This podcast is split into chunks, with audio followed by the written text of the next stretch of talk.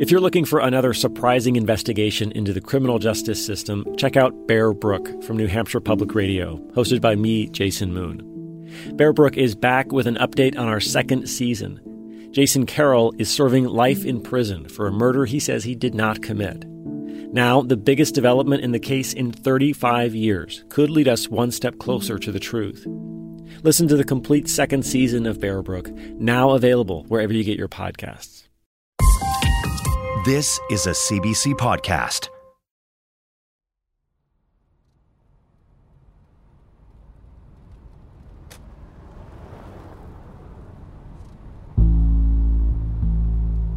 Just want to tell her that I love her, that uh, I'm waiting her, her son are waiting her as well.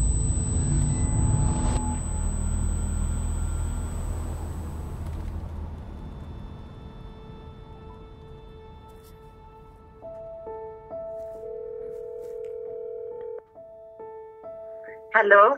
Hi, Salwa. It's David Ridgen here. Yes. Hi, David. How are you? I'm good. Uh, do you have a time now? Can we talk? Yes. Yes, I do. This is Salwa Atwi. She's speaking to me from Edmonton, Alberta. It's been over four years since she last saw her daughter Nadia in December of 2017. The best place to start in any case is with a family member. They can supply the best character and background about their loved one and also valuable case information and investigative guidance. As with all cases where no body has been found, the question of what actually happened is more difficult to answer, and the unknown of it can be much more painful to live with. You know, I was at my lowest moment because uh, I know her case is still open, but I don't know what to do anymore. In our culture, it's not nice to talk about your life and stuff. And this never happened before because we're uh, originally from Lebanon. So, but I think it's about time I should do it. I should do it.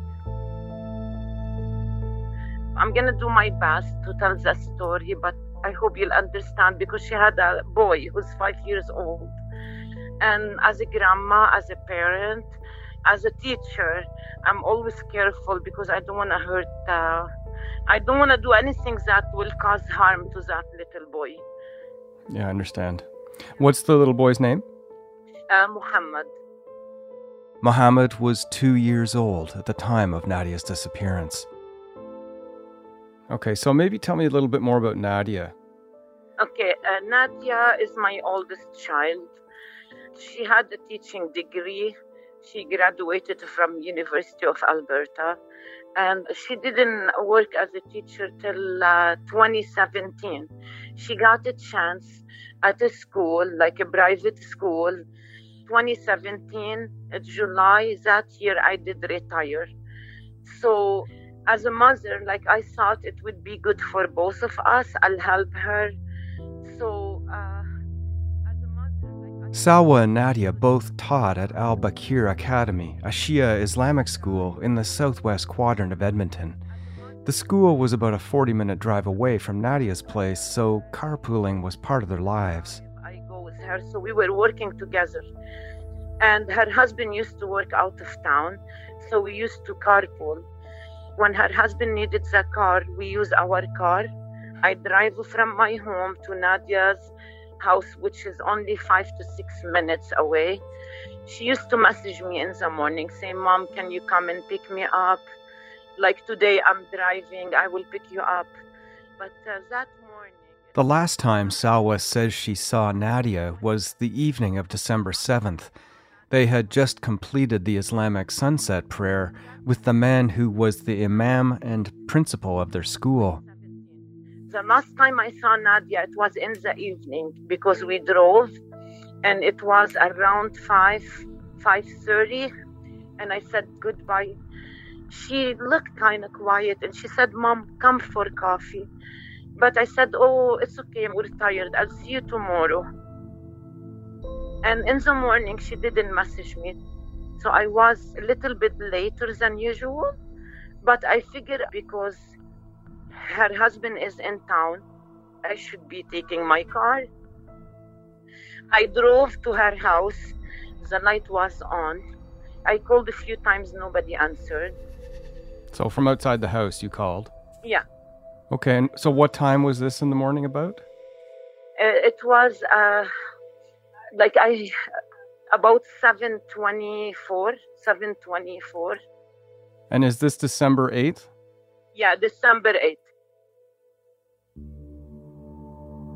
that morning one of the neighbor had um, a surveillance camera you could see my car coming at 724 and i left maybe 728 When you were there at the house in the morning, did you see Nadia's car? uh, no because the garage was closed and uh, Because of the way the neighbor's camera is situated in relation to Nadia's home, a clear view of their garage and therefore the car pulling away is not possible. So I knocked the door. Her husband came down and uh, he tried to close the door in my face. So I Salwa refers here to Nadia's husband, whose name is Ali. Ali Fneish is in his mid 30s and has held jobs as an apprentice electrician and in transportation logistics in recent years. Salwa says they've always had a somewhat strained relationship. I pushed the door and I said, I'm not here to beg. Where is Nadia? So he closed the door and I waited in the car. I thought Nadia will come out, but she didn't come out. So I went back and I knocked and I, it was running late because we need about 45, 40 minutes in the morning to reach the school where we are at. She also says that when she walked back to knock at the door a second time, it was open. So I came back to the door and it was open. So I stepped and I said, Where is Nadia? Her husband wasn't pleasant. He wasn't respectful at all. He shouted at me and he said, She's not here. He started yelling, which really upset me because I didn't understand why. So I uh, I went back to the car and I called my husband and I said, If Nadia comes to pick me up, tell her I drove to school. I didn't know what happened. Like, I didn't know Nadia is not there. I didn't know. If I go back, I would react differently, but I didn't know she's going to be missing. I thought maybe she wanted to pick me up. So I went all the way to school and I stayed at school that day. I wasn't comfortable at all because I called Nadia twice and I sent her a message and still on my WhatsApp, by the way. The kids shouted, We miss you, Nadia. I miss you, Nadia. Where are you? Where are you? I'm David Ridgen, and welcome to the next call, episode one in the case of Nadia Atwi.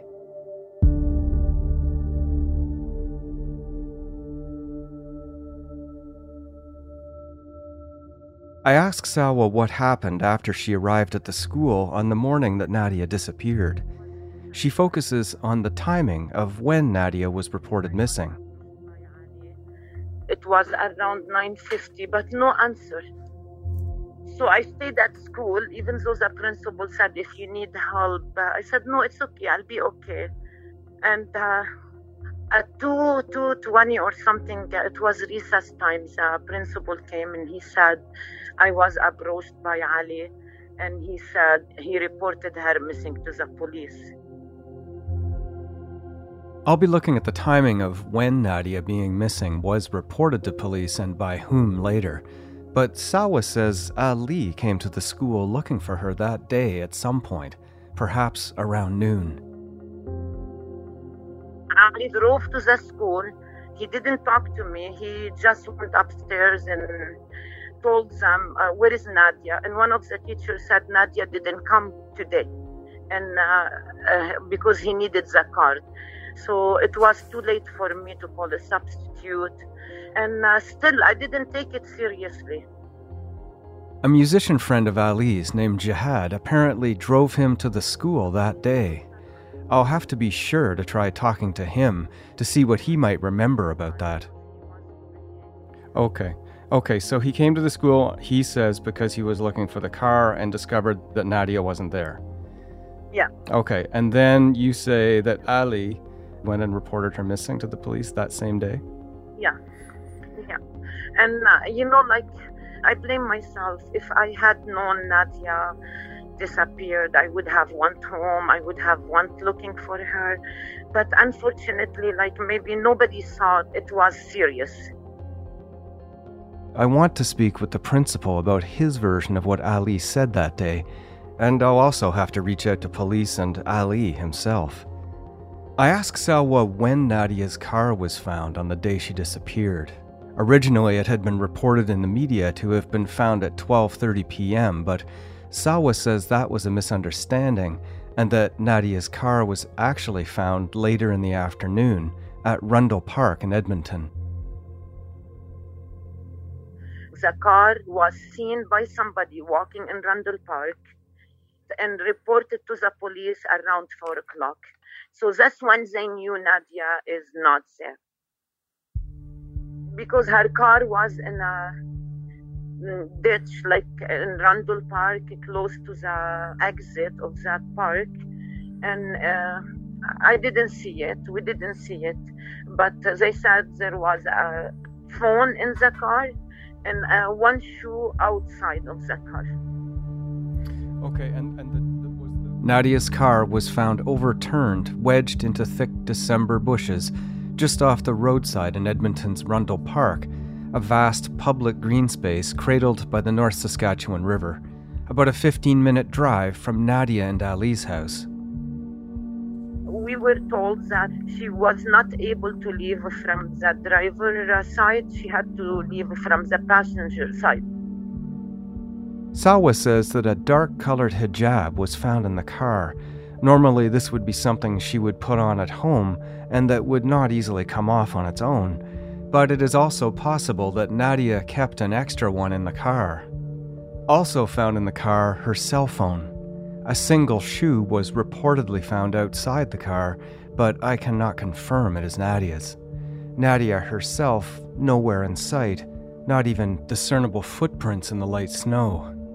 It was about minus 6 degrees Celsius that morning, warming up to 1 degree by the afternoon.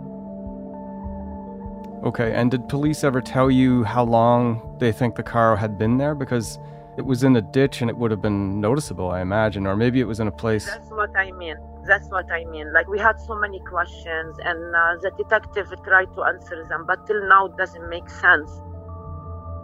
The amount of time the car was in Rundle Park is of crucial importance, but it's not an answer that's immediately apparent. I turned the conversation back to Ali's relationship with the family. Okay, and where did Ali work? Where was his place of work? You said he worked out of town? He used to work in Yellowknife. Ali uh, didn't have a good relationship with uh, me and then her brothers. And then at the, before she disappeared, he was not talking to any of us. So there was no communication. Was there ever any explanation for his behavior towards you or the rest of the family? He told my son, even though your sister is missing, I can't go to your house because we have bad blood. And when was the last time you communicated with Ali?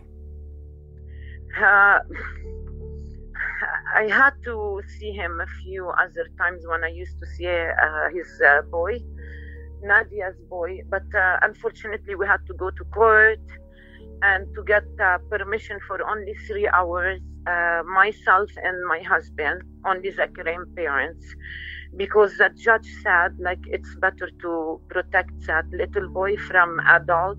Right. Okay. Yeah. So it was. Yeah, there was a court order, and it it was revisited a few times. In March 2018, Ali initiated a protection order against Salwa and others because he alleged they were harassing him about Nadia's case. He told the court he was fearful Nadia's parents thought he had something to do with her disappearance. One of the claims Ali makes in the order is that he received calls suggesting that they were going to kill me and that persons are harassing me on social media and slandering me. And finally, Ali writes an apparent connection to Nadia's family seeking visits with their son Mohammed. I think they are watching my home to know when I will be away.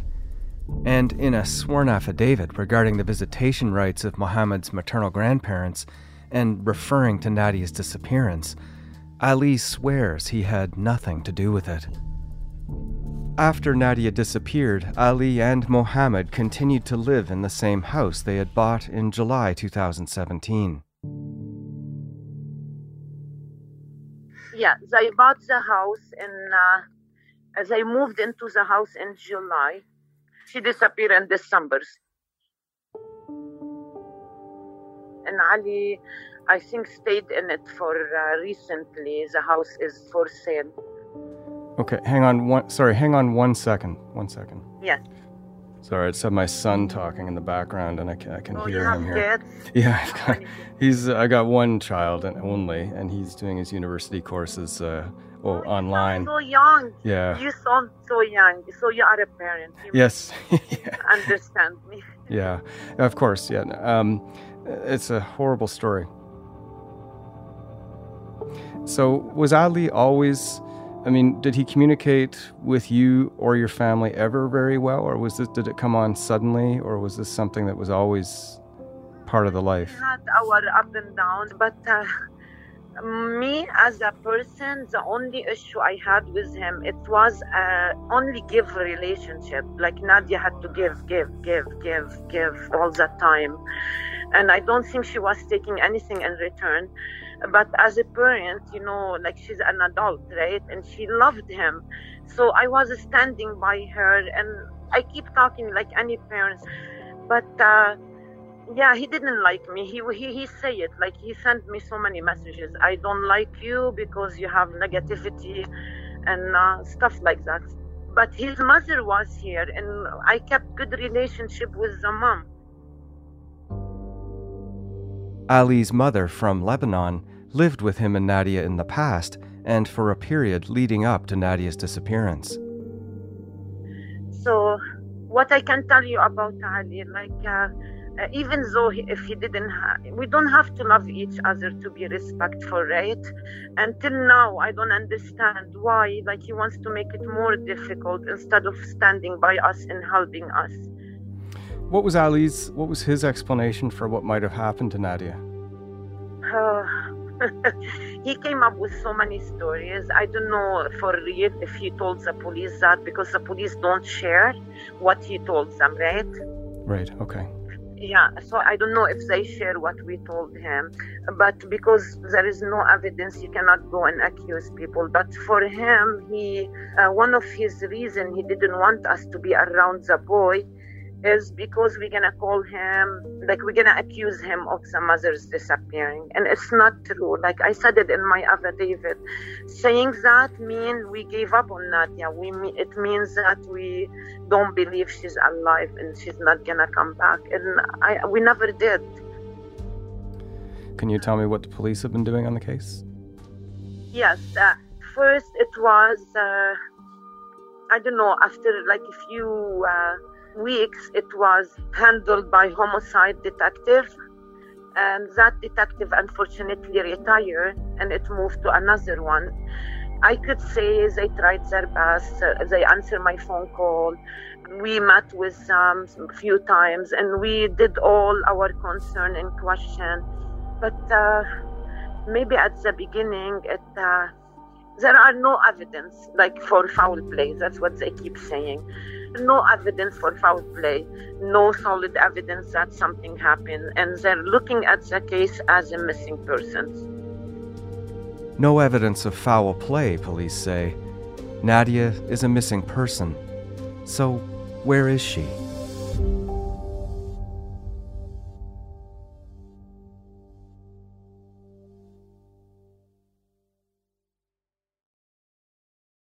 If you're looking for a smoking gun, I can absolutely guarantee you, you will not find it.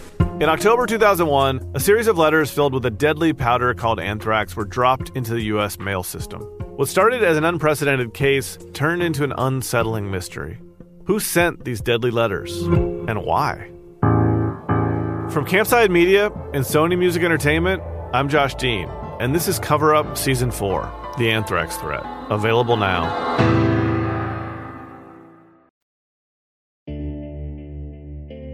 Tell me a little bit more about Nadia. What was her personality like? Nadia, Nadia is my uh, oldest child. I have four children. Nadia was full of life, happiness. You know, like she was born in Edmonton and she was educated in Edmonton. She went to school here from elementary to University of Alberta. When she was doing her university, she was stressed for a while and we didn't know. It was maybe 2008, 2009. So, and uh, we did see doctors and stuff, and she was diagnosed as a bipolar by I don't know I can't remember like 2010 and as a parent and you have a child and you know so many things go in their life and uh, we did our best to help her One episode that Nadia experienced was while she was attending university. She wanted to see the doctor. They just look at it as a young lady who is in a different culture She's not allowed to do much. She is under pressure, so nobody talked about it. And uh, we took her to University of Alberta. And then another episode when she was married. It was in April. She went to the hospital, and unfortunately, the doctor. During that same period, which occurred in spring of 2017, Nadia sent texts to her father that suggested she was having arguments with Ali. Nadia tells her dad that Ali had wanted to take their son Mohammed away to Yellowknife with him, and Nadia didn't agree. Whether these texts could have been the result of one of Nadia's episodes or not, Salwa feels that Nadia's bipolar disorder is less of a factor in her disappearance. What I'm trying to say, Nadia's bipolar, it wasn't that bad that she would lose her memory. She wouldn't uh, be violent or unapproachable like they try to portray her on the media the first week she disappeared. Nadia's diagnosed bipolar disorder comes up frequently in past reporting on her case. Now, when I spoke to Nadia's husband, he said she has had similar bipolar episodes in the past. And because she hasn't had her medication in over three days now, she may be confused. And if anyone sees Nadia, they should call police before they approach her. I wonder how this diagnosis may have impacted the theories surrounding Nadia's disappearance. A focus on mental health can lead to a conclusion that the individual was somehow unstable, and that conclusion helps to obfuscate other possible avenues that may be related to their disappearance. So, diagnosed with bipolar disorder, so how did that evidence itself in her? How did she show any of her symptoms? Yeah, like at the beginning, even like people would look at her behavior as a spoiled child. So when she's high, she's bossy. She order like she knows what to do, and when she's in, at her lowest moment, she be really quiet. And when I read her report, and they say if you see Nadia, she may be disoriented, or like I mean, I, I haven't witnessed that. If she is without medication, uh, like she will be unapproachable, like the media said. Right, right. W- was she on medication at the time? See, that's the problem because Nadia was not living with us. She was at her house. And uh, I, I, I, didn't know if she was taking her medication or not. And uh, I mean, I'm not able to talk to her doctors. I do have uh, some medication of hers at my house. And we showed them to a family doctor who's related to us. And it was like maybe confirmed more than once none of this medication if you stay away with without three days that you will go into like uh, suicidal mode or whatever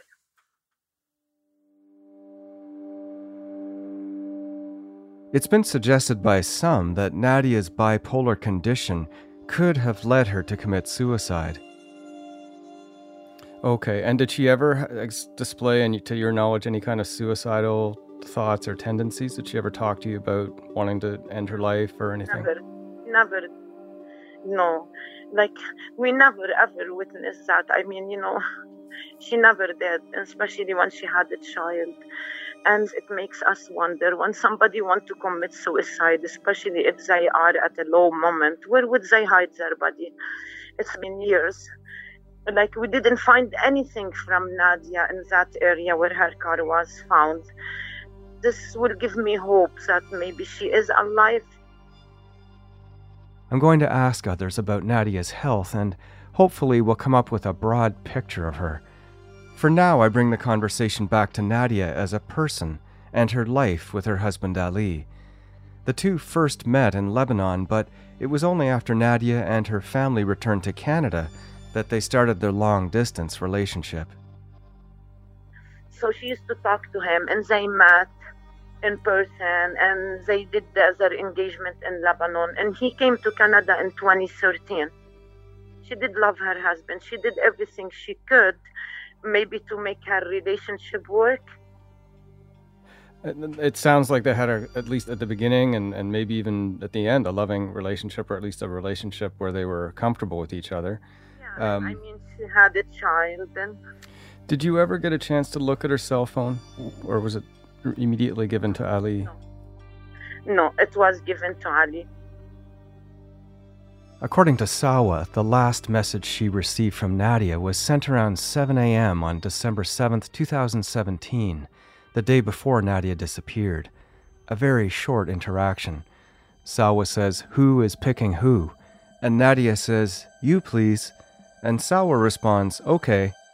And that is it. That would be the normal timing for pickup for work at the school. And did Ali ever tell you directly what he thought happened that day? Did he ever say her timing, when Nadia left home, when the last time he saw her was? Uh, no, to be honest, it was uh, at the beginning he was cooperating with uh, a group of people looking for Nadia, her brothers, her sister, her cousin. He would say, "Oh, she did that. She went before and she came back." And see, this another case. I mean, she never ever went missing for so long and never showed up she did few times she drove to calgary because she loved calgary we lived in calgary for eight years and we had a home there so she used to tell us she feels happy when she go to her old neighborhood and uh, but never ever went missing like this that's what makes it scary Salwa says that Nadia's drives were a way for her to clear her head, that the three hour drive gave her an escape. Trips like this lasted about a day or so, and each time Nadia would eventually check in with her family or Ali. Ali appeared at a news conference alongside Edmonton police shortly after Nadia's disappearance. Just want to tell her that I love her, that uh, I'm waiting her, her, uh, her son are waiting her as well. We're all waiting you. Please, please, please, Nadia, we love you.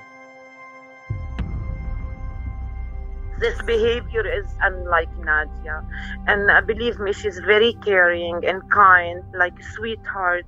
She wouldn't wanna like make us worry for no reason. You know, she cared about her dad. She cared about us. And she had a young son at the time, obviously. Yes, he was two years old, and believe me, she did love him so much. I can feel myself wanting to go back to the beginning and dig deeper, but I think Salwa has probably had enough of my method for now. Thanks for talking to me now. We'll talk again soon. Thank you, Salwa. Thank you. Okay. I hope you'll understand my situation. Thank you. Yes, thank you, Salwa. I'll talk soon. Okay, bye-bye. Bye. I've reached out to Edmonton police asking for their assistance in Nadia's case, but until I hear back, there are a lot of other people to approach in Nadia's extended family, for one.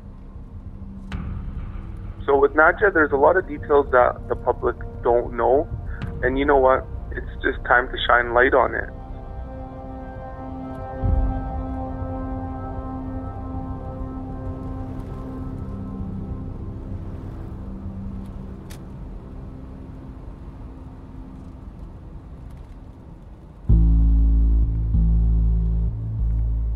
The next call is hosted, written, and produced by me, David Ridgen.